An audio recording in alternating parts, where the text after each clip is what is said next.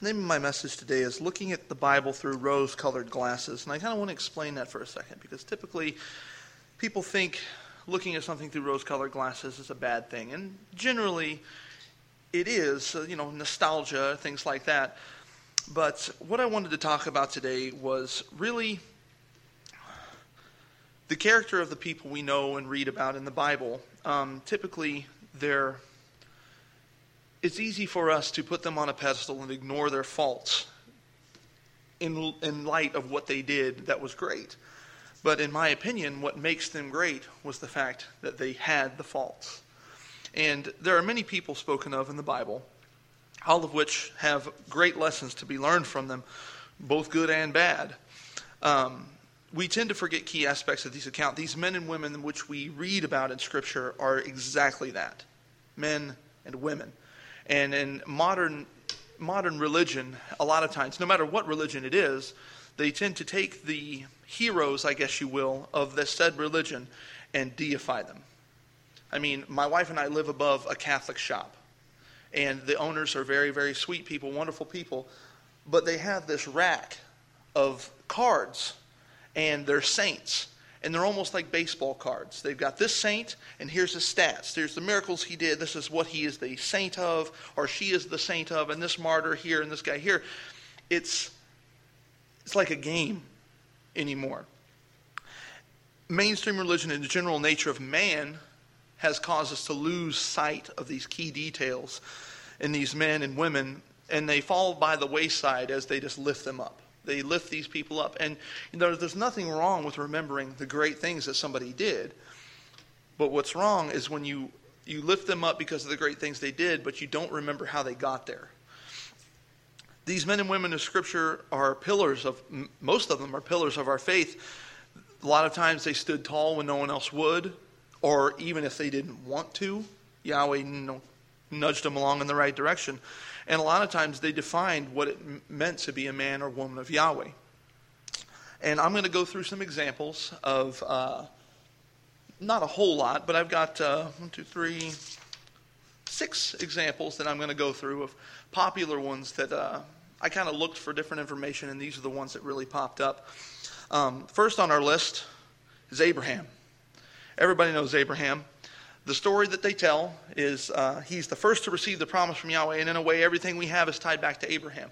Now, these things I will say about these people are not falsities.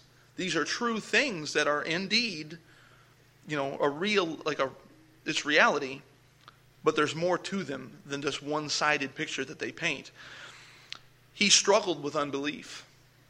Abraham struggled with unbelief um, with uh, his wife. He lied about him, uh, about Sarah. He struggled with unbelief that Yahweh would protect him with that. And honestly, Yahweh graciously intervened with, uh, with him and Sarah to produce the, the, child. Abraham, there's nothing wrong with what he did, with uh, who he was and things like that. He was indeed the father of, uh, I guess you'd call him the patriarchs. You know, he was the, one, the first one in line, really people, like, for example, this mosaic you see of him, you know, we see he, he struggled with unbelief with his wife, he lied about her, but um, there were great things that he did as well. And what I'm trying to convey in this message is that um, these people, while they were great and they did do things, they were human beings created just like you and I.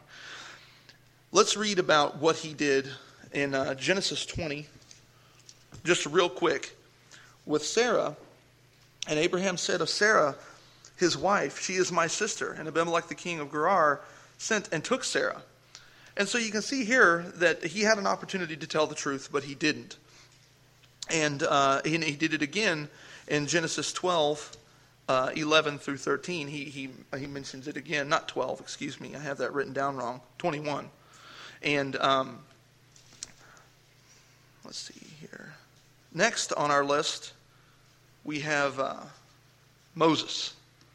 And I took my the best picture I could find of old Moses.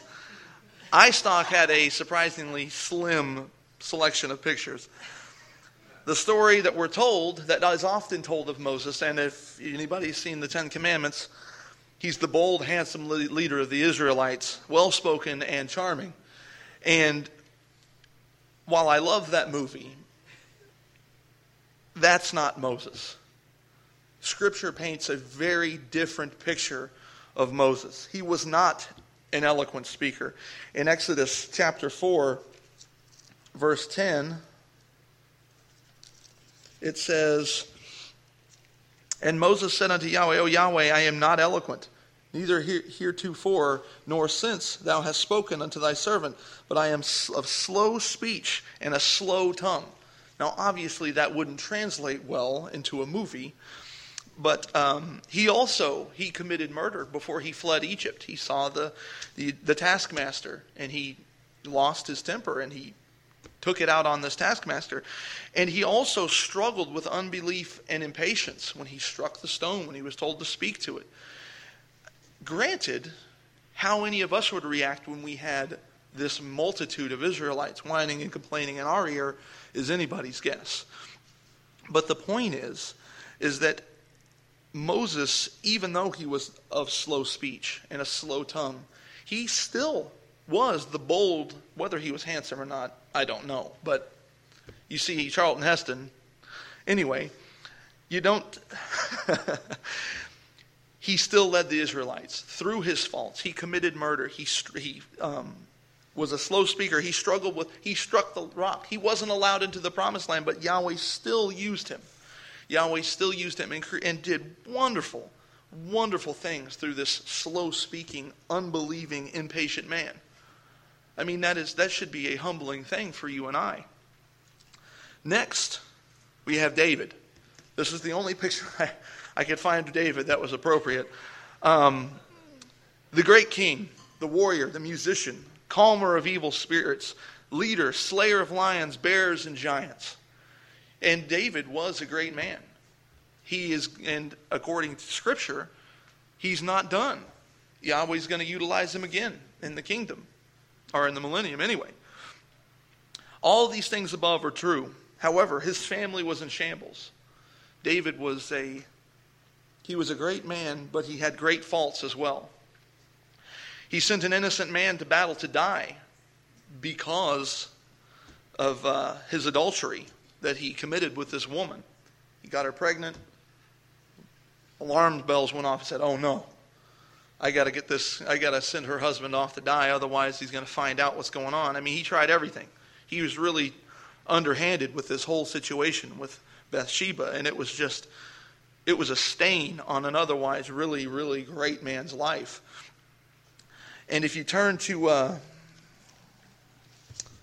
1 Samuel 16, verse 23, there's a lot of great things written about David he was the, uh, when I say calmer of spirits, it is an interesting, I've always found this very, very interesting. He was a musician and a calmer of evil spirits. And uh, 1 Samuel 16, verse 23 And it came to pass when the evil spirit from Elohim was upon Saul, David took his harp and played with his hand. So Saul was refreshed and was well, and the evil spirit departed from him. And just on a side note, I think this really emphasizes the importance of music to Yahweh from us.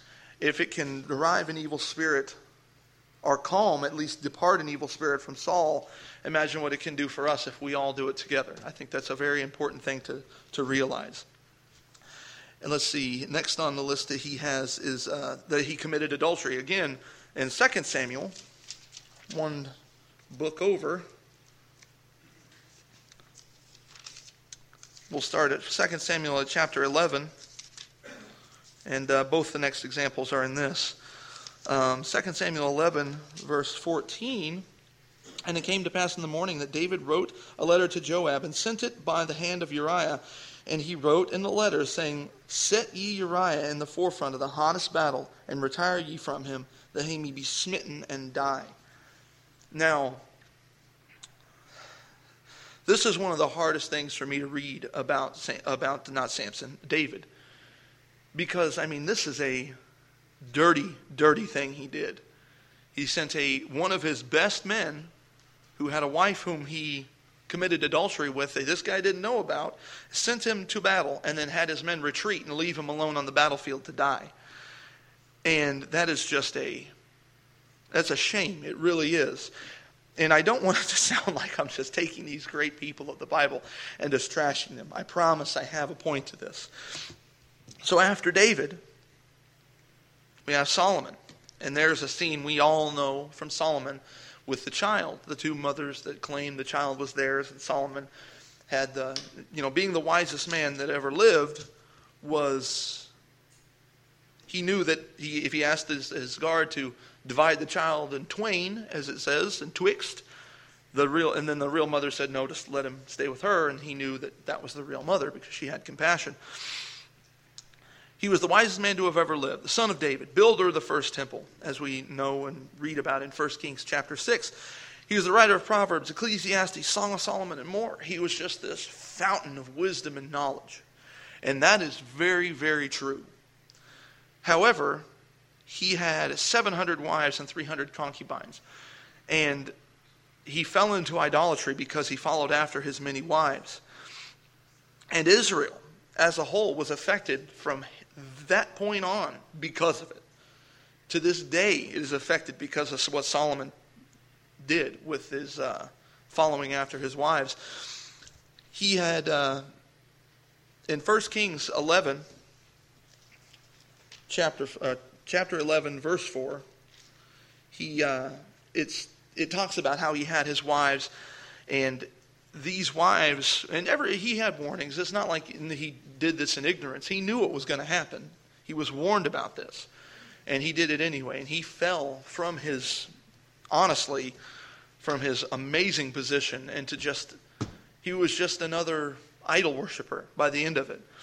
And again, Israel was, fell apart because of it, was divided in, in the ten northern tribes and the two southern tribes. It, all because of idol, idol worship, really.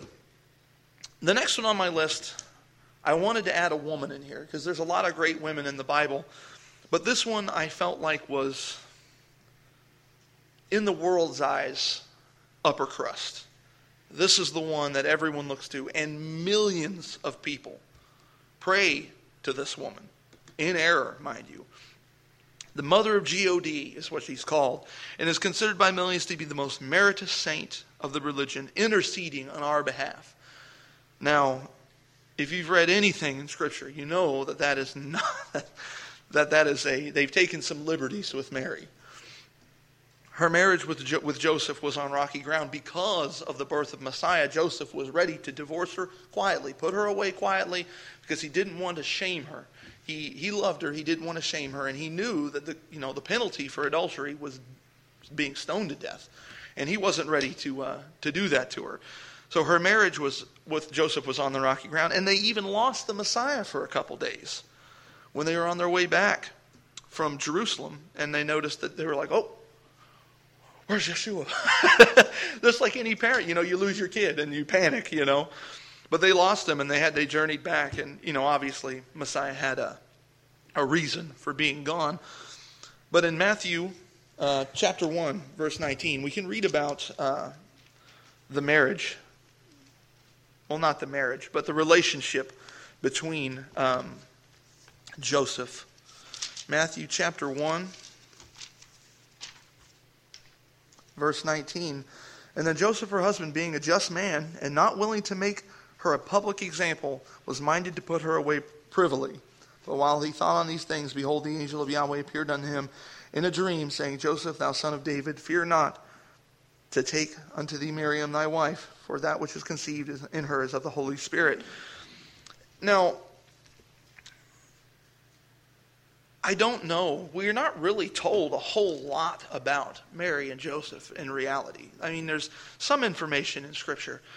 But these people, earlier when I said these people lift these people up onto a pedestal, the world lifts these people up onto a pedestal. There, to, in my opinion, there is no better example than Mary. There's no better example than Mary. If you at all ever just browse in the radio station and you stop on 88.1, the Catholic radio station, if there's a topic going on nine times out of ten, it's something to do with Mary. Praying to Mary, worshiping Mary, statues of Mary, crying tears of blood, all this, all this stuff. It's this is idolatry, in my opinion. This is a, a prime example of idolatry. And you know, Mary was just she was just a woman. She wasn't this this. She was just a woman, mother of Messiah. She lost the Messiah. She was a parent, a struggling parent, just like everyone in this audience that has kids knows about. Last on my list is Paul. I was trying to debate where to end this, and I thought Paul was a pretty good place to end this because they've taken Paul. He's the, he's the apostle to the Gentiles, leader of the New Testament faith, and a bridger of the gap. You know, he was the, he was the one that took the old and took the new and crammed them together, and that's, that's Paul. Paul did a lot for the faith. He did a lot for the. Um, he did a lot on both sides of the playing both sides of the field. To be honest with you, he did a lot against believers, and he did a lot for believers. Now, when you hear about Paul, and if you listen to anybody outside of or anybody that's a mainstream Christian, Paul's pretty much all they talk about. They either quote the Messiah or they quote Paul. And to many, they're almost on equal footing. Their words carry almost very equal weight. Paul, like I said, played a vital role, but he did not have a perfect beginning. I mean, in Acts 9, for example, just to kind of put it in perspective, what this man, where he came from. People act like he busted out on the scene and he was just preaching the good news, doing away with laws and sacrificial systems, and he just invented a whole new faith, you know.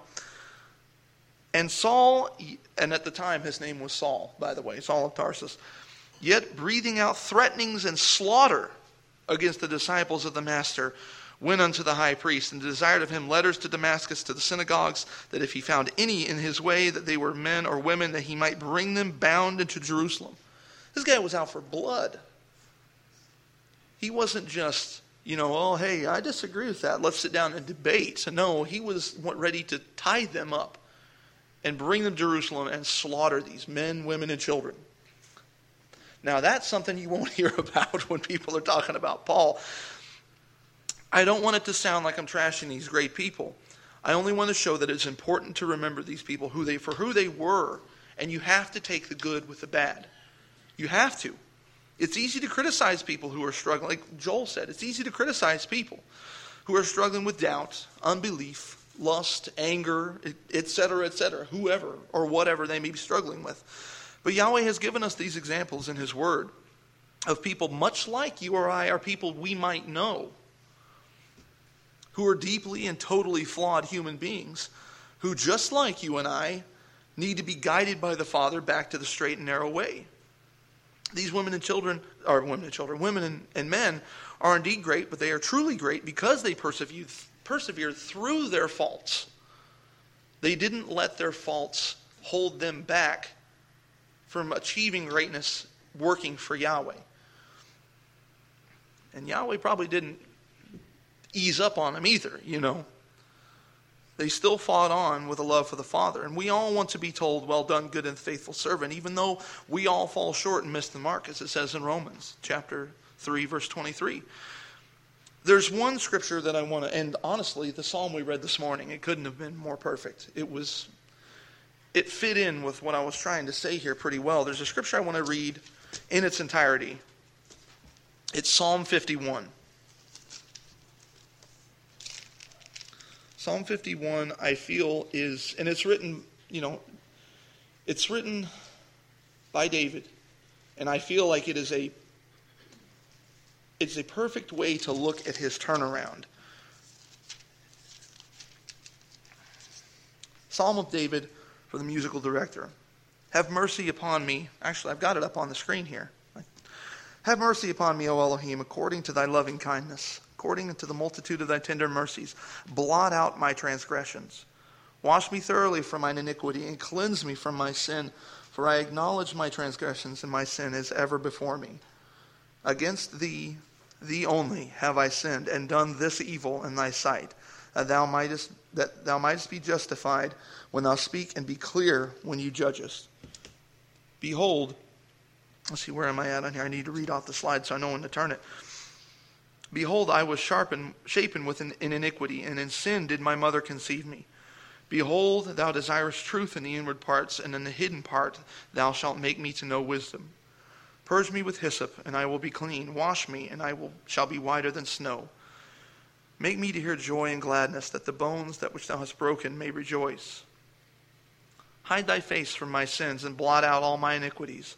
Create in me a clean heart, O Yahweh, and renew a right spirit within me. Cast me not away from thy presence, and take not thy Holy Spirit from me. Restore unto me the joy of thy salvation, and uphold, with, with, uphold me with thy free spirit. Then I will teach transgressors thy ways, and sinners shall be converted unto thee. Deliver me from blood guiltiness, O Elohim, O Elohim of my salvation, and my tongue shall sing aloud of thy righteousness. O Yahweh, open my lips, and my mouth shall show forth my, thy praise. For thou desirest not sacrifice, else I would give it. Thou delightest not in burnt offerings. The sacrifices of Elohim are a broken spirit and a contrite heart. O Elohim, wilt thou not despise? Do good in thy good pleasure unto Zion, and build the walls of Jerusalem. Then shalt thou be pleased with the sacrifices of righteousness, with burnt offerings, and the whole burnt offering. Then they shall offer bullocks upon thine altar.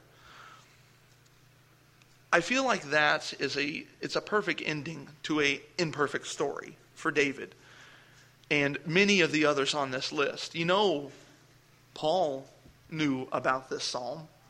You know the disciples knew about this psalm. Yahshua quoted the Psalms several times, Psalms and Proverbs and everything else. Redemption has always been a uh, the goal for us in this faith and honestly, for all of mankind, Ecclesiastes says it is the duty of mankind to obey Yahweh and keep his commandments. And so the next time your brother, your sister are struggling, or somebody you're working with may be struggling, look upon them with love and patience. As, as uh, Brother Joel mentioned in his message. Because even the greatest men and women struggled with these exact same things. It's easy to look at our issues as petty, as, you know, oh, we're not worthy. But we are. Yahshua has made, made it clear that we are. He died so that we can be worthy. And our petty issues are not petty issues. There were people in the scripture that we look up to as heroes of our faith that committed heinous, terrible things against Yahweh. And they were found worthy. So just have patience with those people that are struggling. And remember this read that psalm Maybe have them read it if they're struggling with something. And with that, may Yahweh bless.